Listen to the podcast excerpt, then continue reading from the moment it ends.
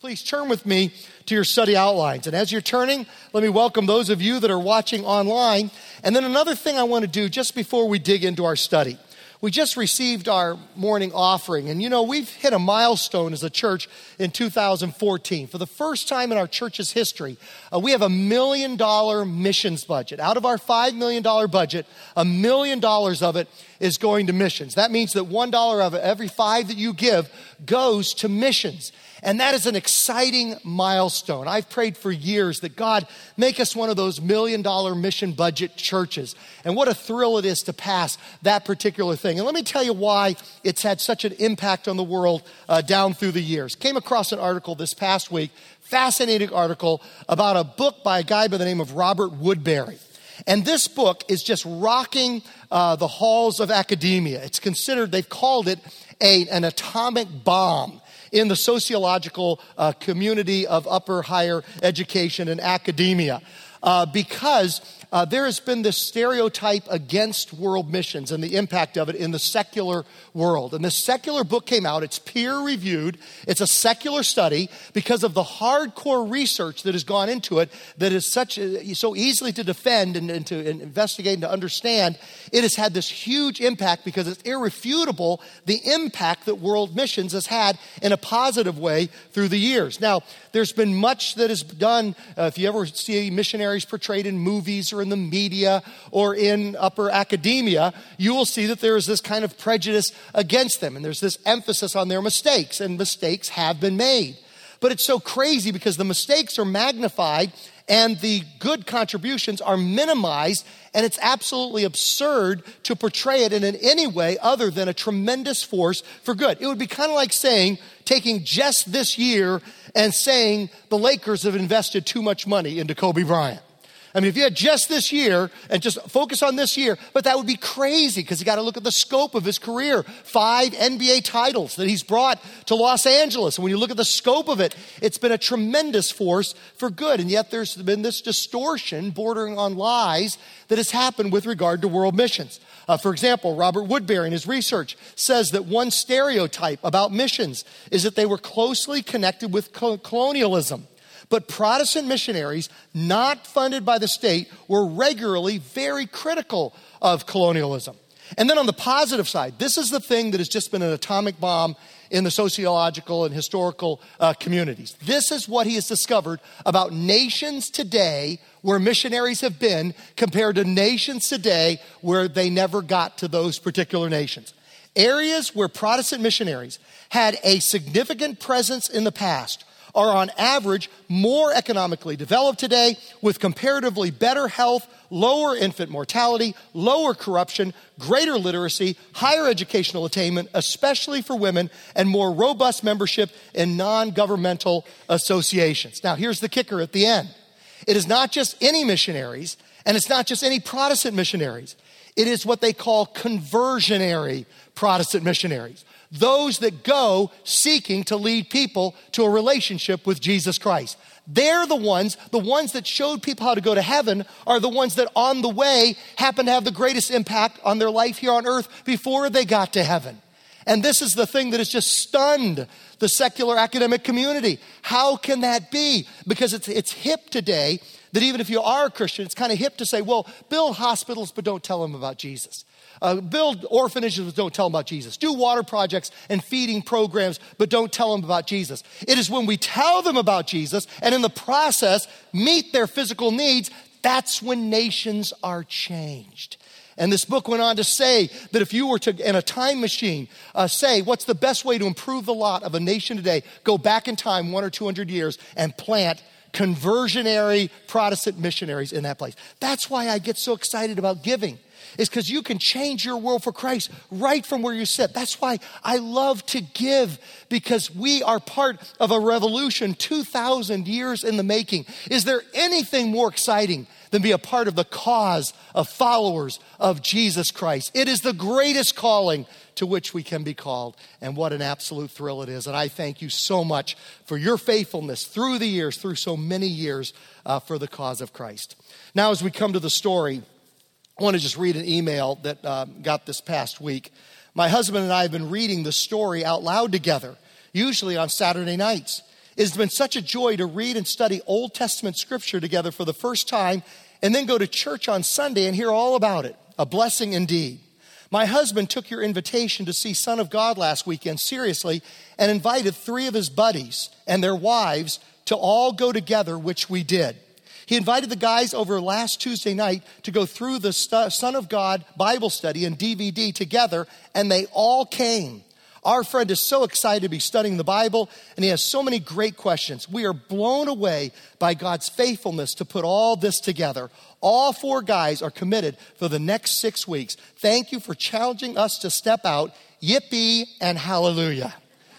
I've never seen that word yippee for quite some time, but I think it applies very, very well there. Well, I hope that this uh, series has been uh, a help and a blessing to you. And today we come to the book of 1 Samuel, and the title of our study is Royal Obedience. God's plan was that we be part of the king's family, that we take the king and make him king of our hearts. As we were singing earlier, may thy kingdom come, may thy will be done on earth as it is in heaven. Make Jesus the king of our hearts, and then as royal royalty, as children of the king, to be obedient to the king. But now we're going to see God's plan get distorted in the earlier chapters, the early chapters of 1 Samuel. Now, the backdrop of these three major distortions. A man named Elkanah in Ephraim had two wives, Hannah and Peninnah. Now, Hannah was barren, that is, she was childless and heartbroken, and Peninnah, the one that was able to have children, purposely provoked Hannah's pain. Now, we're going to see a theme through this study that goes like this there is the permissive will of God, and there is the perfect will of God. And why settle for the heartache of the permissive will of God when you can have the perfect will of God? Now, polygamy is a great example of this. God's uh, p- p- perfect will was uh, for there to be one man, one woman uh, uh, together in the Garden of Eden. That's why it was Adam and Eve, not Adam, Eve, and Kimberly. Okay, that was never his plan to have although that would have been interesting, I want to tell you, if there had been. It was Adam and Eve, not Adam, Eve, and Kimberly. Uh, polygamy was his permissive will. He allowed it to happen until eventually it was eradicated by the teachings of Jesus, who said God's perfect plan is not that. His perfect plan is Adam and Eve, one man, one woman there in the Garden of Eden. But how much heartache. I mean, when we live our Christian lives saying, How much can I get by with? How many bad things can I do and still say I'm a follower of Jesus? How few good things can I do and still say, I'm a follower of Jesus. How much we miss out on and how much heartache we invite into our lives. Instead of saying, believing that principle, God leaves the best for those that leave the choosing up to Him.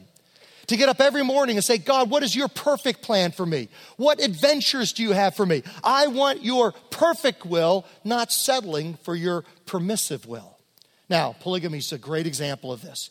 There was a certain man from Ramathaim, a Zuphite from the hill country of Ephraim, whose name was Elkanah, son of Jeroham, the son of Elihu, the son of Tohu, the son of Zuph. And if you parents looking for names for your children, there's some, you know, I see Pastor Tamiko and Chris, uh, you know, I'm telling you, we got Tohu, Zuph, and Elihu. Uh, he had two wives. One was called Hannah and the other Peninnah. Peninnah had children, but Hannah had none. Year after year, this man went up from his own town to worship and sacrifice to the Lord Almighty at Shiloh, where Hophni and Phinehas, the two sons of Eli, were priests of the Lord. Whenever the day came for Elkanah to sacrifice, he would give portions of the meat to his wife Peninnah and to all her sons and daughters. But to Hannah, he gave a double portion because he loved her.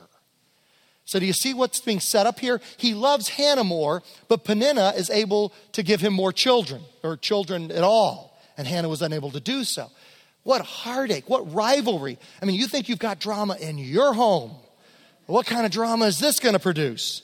And the Lord had closed her womb. Because the Lord had closed Hannah's womb, her rival kept provoking her in order to irritate her. This went on year after year. Whenever Hannah went up to the house of the Lord, her rival provoked her till she wept and would not eat. Now, her husband Elkanah, he receives here the Clueless Guy of the Year award. Now, he closely edged me out. I was a close second, but uh, he does win the award. Elkanah would say to her, Hannah, why are you weeping? Why don't you eat? Why are you downhearted? Don't I mean more to you than ten sons? Who needs kids when you've got me? By the way, is a good time for a commercial. Page two in your program. Great marriage conference we got here right on campus. Uh, it's going to be right here on campus in the H building. And I love the way they've planned this, the marriage ministries here, because, you know, it's killer giving up a whole weekend, isn't it? I mean, there's just so many things. You, you're barely keeping your head above water during the week, and then you got to catch up on some errands. And I love they've planned It's just Friday night and Saturday morning. You still got the rest of Saturday to, get your stuff done that you need to get done.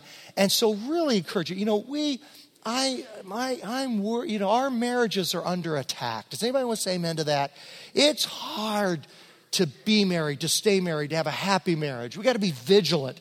And so let me just encourage you. This is just like a simple Friday night and Saturday morning uh, commitment to the Safe Harbor Conference.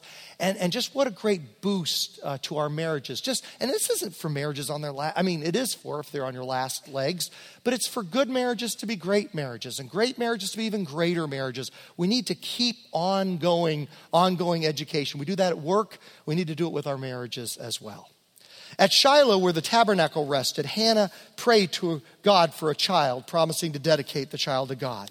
He hears her prayer, and Samuel, which in the Hebrew means God has heard, is born and dedicated to God in service at the tabernacle. Now, this worked out perfectly with Child Dedication Sunday because this passage right here is one of the main basis we use in Scripture for child dedication. So it's like perfect that we just happen to be this here in the story on this particular day as we saw these precious children being dedicated to the Lord.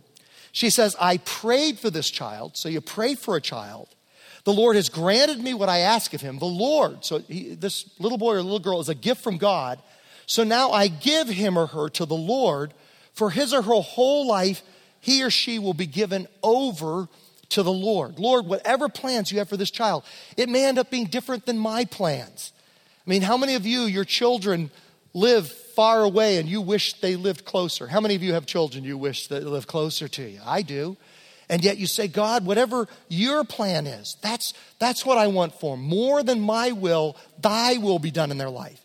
And he, meaning Samuel, worshiped the Lord there. That's the whole goal of child dedication, is that by our example and by our teaching and by our prayers, that we transfer our faith to the next generation. So now it's not Hannah's faith. God has no grandchildren, he only has children. Now Samuel encounters God for himself and he worships the Lord there. So it's a perfect overview of what child dedication is all about. By the way, the next two child dedications are Mother's Day and Father's Day. So if you sit there and you say, Oh, we'd like to do that, well, Mother, it's easy to remember Mother's Day and Father's Day are our next child dedications. Then Hannah prayed and said, My heart rejoices in the Lord. In the Lord, my horn is lifted high. My mouth boasts over my enemies, for I delight in your deliverance. There is no one holy like the Lord. There is no one besides you. There is no rock like our God. Now, next page of your study outline, here are some distortions to God's plan that's going to happen. Three major distortions we're going to look at. Uh, the first is the distortion of phoniness. That is where we, we say one thing and we live differently uh, than what we say.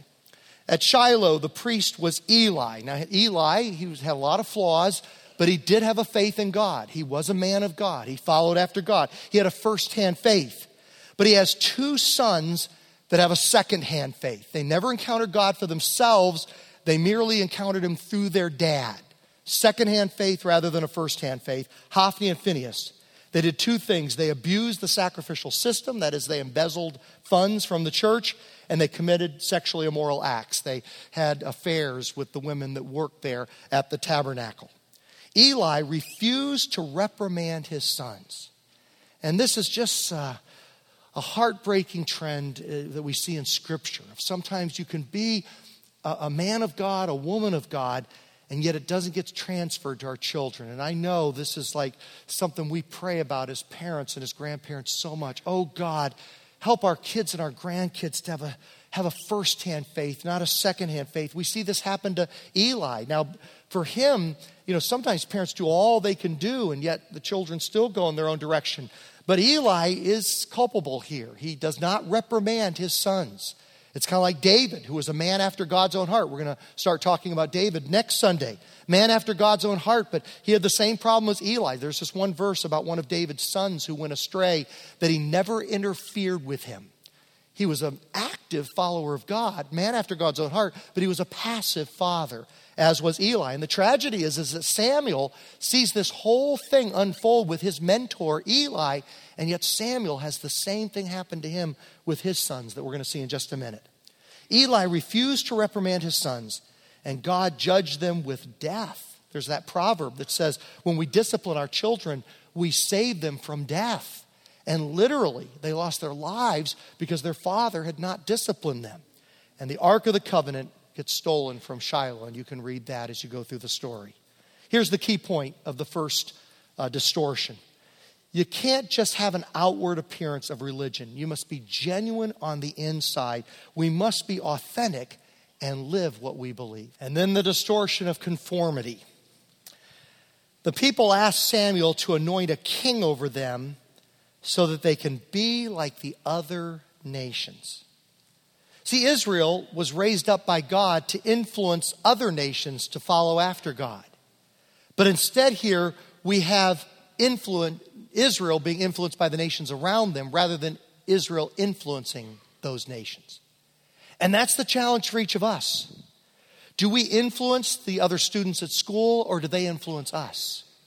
Do we have an impact on the people we work with or do they impact us? Do we have influence on the people in our neighborhood and our family or do we conform to their expectations rather than them being influenced by us? Israel was called by God to call the nations to faith in God. But instead, the nations influence them and they begin to want to be like the nations around them. When Samuel grew old, he appointed his sons as Israel's leaders. The name of his firstborn was Joel, and the name of his second was Abijah, and they served at Beersheba. But his sons did not follow his ways. Uh, they turned aside after three things dishonest gain, accepted bribes, and perverted justice. Sounds just like the headlines from today, doesn't it? Uh, sounds like leaders today. It's as old as 3,000 years ago. Dishonest uh, politician, dishonest gain, accepted bribes, perverted justice. So all the elders of Israel gathered together and came to Samuel at Ramah. They said to him, You are old, and your sons do not follow your ways. Okay, there's a leadership vacuum. And, and, and we praise God for good leaders in government. Praise God for good leaders in our community. Praise God for good leaders in business and in the home and in schools and in education um, in our communities. We, we praise God for good leaders, but where there are no good leaders, okay, there's a leadership vacuum. And where there's a leadership vacuum, we begin to conform to the culture and nations around us. That's why we need leaders in the church, in business, in politics, in the community, in our homes. That's why uh, we talk about our oikos, the 8 to 15, in our sphere of influence. These 8 to 15 people, that we are to influence them, not to conform to them, but we influence them and, and change our world for Christ. And so they said, your sons are old and you are old and your sons do not follow your way. So there's a leadership vacuum. And where there's a leadership vacuum, that's where conformity to culture takes place. Now appoint a king to lead us, such as all the other nations have. Samuel told all the words of the Lord to the people who were asking him for a king. He said, This is what the king who will reign over you will claim as his rights. You want a king? Let me tell you what it's going to be like. He will take your sons and make them serve his chariots and horses, and they will run in front of his chariots. Some he will assign to be commanders of thousands and commanders of fifties, and others to plow his ground and reap his harvest, and still others to make weapons of war and equipment for his chariots. He will take your daughters to be perfumers and cooks and bakers. He will take the best of your fields and vineyards and olive groves and give them to his attendants. He will take a tenth of your grain and of your vintage and give it to his officials and his attendants. Is this sounding familiar or what? Okay. Your male and female servants and the best of your cattle and donkeys he will take for his own use. He will take a tenth of your flocks and you yourselves will become his slaves. Does this sound like rampant big government out of control or what? That it serves us for a while and then we become slaves to it. It says, You yourselves will become his slaves. When that day comes, you will cry out for relief from the king you have chosen, but the Lord will not answer you in that day. Sometimes God lives, helps us, allows us to live with the results of our decisions. And in his permissive will, he sometimes permits us to experience certain things as a result of his permissive will so that it will drive us back to his perfect will once again. But the people refused to listen to Samuel. No, they said, we want a king over us. Then we will be like all the other nations, with a king to lead us and to go out before us and to fight our battles. Uh, Randy Frazee uh, writes about this. He said, It's a bit comical, but mostly sad, isn't it? The price we're willing to pay to be like everyone else. In the lower story, all the other nations surrounding Israel have kings, but the Israelites just have priests and prophets leading them, religious people. Kings wore regal robes and jeweled crowns. Priestly garments were quite simple and drab by comparison. Kings could make decisions on the spot. Religious leaders checked in with God first and conferred among themselves. Kings commanded massive battalions of horse drawn chariots that carried warriors dressed in armor and brandishing swords and spears. Religious leaders told their men to blow horns and shout or carry candles in clay pots. Why can't we be like everyone else? Simple. In God's upper story, He wants something better for us. He wants us to be so different that we attract others to Him and His ways. Everyone else indeed have their kings, but they also have rampant idolatry and barbaric behavior. They worship pagan gods and seek no guidance from the one true God on how to live and treat each other. If the Israelites were to become like, quote, everyone else, how could God build his nation? How would they be able to attract others to him?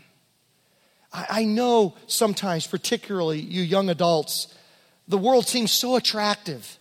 And sometimes the ways of God seem so out of touch and out of date. And yet, his ways are best. His ways are good. There is joy and delight in following after the perfect will of God. Now, God tells Samuel that the people are rejecting him. The people are not rejecting him, they are rejecting God. Verse 7. And the Lord told him, Listen to all that the people are saying to you. It is not you they have rejected, but they are rejecting me as their king. I'm going to give you an opportunity in just a couple of minutes. If you've never placed Jesus on the throne of your heart, I'm going to give you the chance to do that. It's not by accident that you happen to come here on clock change day, even though you lost an hour or you're watching online. This is going to be your moment. March 9th, 2014. Jesus is going to invite you to dethrone, uh, to, to have a coup and get rid of the other kings on your heart and to receive Him as your King and Lord and Savior uh, to dethrone king materialism or king greed or king immorality or king doing things my own way or King Glenn or whatever your name is. Um, uh, a king, put myself as king on there. Dethrone myself and put him on the throne of our hearts. And every day we've got a daily decision after we do that who's on the throne of my heart? Do I get up every morning and say, King Jesus, tell me what your perfect will is for this day? Or do I say, Jesus, King Jesus, what can I get by with and still claim you as my king? The permissive will of God or the perfect will of God. Here's another thing to note here is that we tend to think, oh, well, God, we know what rejection is. We know how it hurts to get turned down for a job or uh, somebody that we love walks out of our lives or to get rejected for a date or whatever it might be. We know what it's like to hurt from rejection, but God's, God's big, He's powerful, He's in heaven, it doesn't hurt Him. Do you know that Christianity is the only religion that teaches that God is not some vapor, He's not some substance uh, that's kind of vague, He's not some distant dictator of the universe. He is a God whose heart can be broken. And when we reject Him, it breaks the heart of God. Can you imagine how he felt towards Israel? He, he rescues them out of slavery. He calls them to be his people. Then he rescues them out of slavery in Egypt. Then he provides for all their needs in the wilderness. He gives them the promised land, their own special land, a fertile land. He blesses them in every possible way. And then they say, you know what? We'd rather have a king.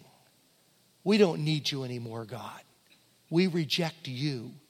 We want a king like the other nations and culture around us. Don't aim, key point number two, to be like everyone else. God's people are to be distinct. We are not called to be like other people. We are God's unique people. And then, thirdly, the distortion of disobedience. And from the moment that they choose to have a king, there's only one word that can describe Israel's history tragedy. It's tragic from that point forward. Now, they get somebody who looks like a king, they pick Saul. And do you know what their main criteria was for picking Saul? He looked like a king. He was a head taller. What is that? What's a head? You know, six to 12, eight inches, you know, inches taller than everybody else. He was a head above everybody else. In our day, we would say he looks presidential. Okay. And you say, what kind of what kind of barbaric, what kind of Neanderthal culture picks their king by who's tallest? How dumb is that? Wait a minute. Almost every presidential election in my lifetime has been won by the person who's taller. Did you know that? Now, it's a myth that it's all the time. But I went through, last night before I went to bed, I went through every president during my lifetime, compared heights to their contender. This is what I do for fun and in my spare time. And, and in my lifetime, only two times has a non incumbent uh, beaten somebody who's taller than them. The, the, taller person is always won, except if they have the power of incumbency. Uh, just two exceptions to that. Jimmy Carter uh, beat Gerald Ford in the aftermath of the Watergate scandal, and then um, George W. Bush beat Al Gore, and we know how close that was, don't we? And in every other case, the taller candidate has won. That's why today I'm announcing that Greg Volstead is my candidate for president, uh, Pastor Greg. Uh, his running bait is going to be Pastor Brian. Uh, how many would vote for Greg and Brian? I would. I'm telling you right there. And they are going to win this thing, okay, uh, based on that criteria. But boy, what a, um, what a heartache kingship brought the nation of Israel. It was a thousand year mistake.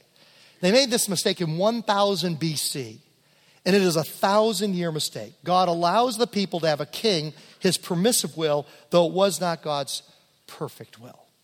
And then Samuel anoints Saul, who is empowered by the Spirit to defeat the Ammonites. So it starts good, well, it starts good. Okay, picking the tall guy works for like a while, and then it goes south. He wants a man after his own heart. Saul disobeys God by not obeying God's command to wait for Samuel. God rejects Saul as king, and David is chosen, and that's where we'll pick it up next Sunday. But let's uh, kind of end with this verse before our final key point. He says, For rebellion is like the sin of divination, and arrogance like the evil of idolatry. You know, we tend to rank sins sometimes, and we say, well, okay, I might have rebelliousness against God, but I've never been involved in Satan worship or the occult. God says rebellion is like the sin of divination or Satan worship or the occult. Well, I may be arrogant in wanting my own way rather than God's way, but at least I've never bowed down to an idol. Arrogance is like the evil of idolatry. Because you have rejected the word of the Lord, he has rejected you as king. Final key point. Let us be like Samuel, who obeyed God, and not like Saul, who disobeyed God. Does anybody want to say amen to that? Now, Final clue. Remember, we see these clues at the beginning of the story that give us a hint as to how it's going to end up. This wanting a king rather than God, so they could be like the other nations around them, is, a, is like I said, a 1,000 year mistake. But here's the good news a thousand years go by, and all of a sudden, a voice comes out of the wilderness Prepare ye the way of the Lord. And in Mark 1, verse 14, after John the Baptist was put in prison, Jesus went into Galilee proclaiming the good news of God. The time has come, he said. The kingdom of God, that is, God as king of our hearts, once again has come near. What do you do about it? Repent. Repent means to change direction, dethrone whatever is on that throne other than God. Repent and believe the good news. And I want to give you a chance to do that right now. Let's go before the Lord in prayer. And if you've never obeyed those words of Jesus, here's what he invited you here this morning to hear to hear these words. He invited you here, or you're watching online, and he wants you to hear this. The time has come, March 9th, 2014. The kingdom of God, God being your king once more, has come and it's near. Repent, that is, Lord, now I take myself off the throne or whatever else is there, and I put you on the throne of my heart. I repent and I believe the good news. Jesus, I open my heart to you and put you on the throne of my life. Be my leader, my Lord, my Savior, and my King. And I pray this in Jesus' name. And all God's family said, Amen. If you prayed that prayer, we've got some gifts for you. At the south end of the lobby at the guest center or the north end of the lobby, we've got a packet of things that will help you in your walk with God. And if you prayed that prayer today, please, uh, no obligation whatsoever, just stop by and pick up this gift uh, as you leave. We've got the prayer room open over here. If there's anything you'd like prayer for, uh, the deacons are there and they would just love to pray for you. Let's stand for our closing uh, benediction.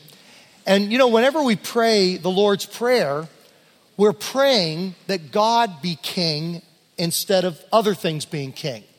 Thy kingdom come, thy will be done. For thine is the kingdom and the power and the glory. So I thought it'd be appropriate that we finish our time uh, as a benediction by saying the Lord's Prayer uh, together. So let's say it out loud together. Our Father, who art in heaven, hallowed be thy name. Thy kingdom come, thy will be done on earth as it is in heaven. Give us this day our daily bread, and forgive us our debts as we forgive our debtors. And lead us not into temptation, but deliver us from evil. For thine is the kingdom and the power and the glory forever. And all God's family said, Amen. God bless you. Have a great day.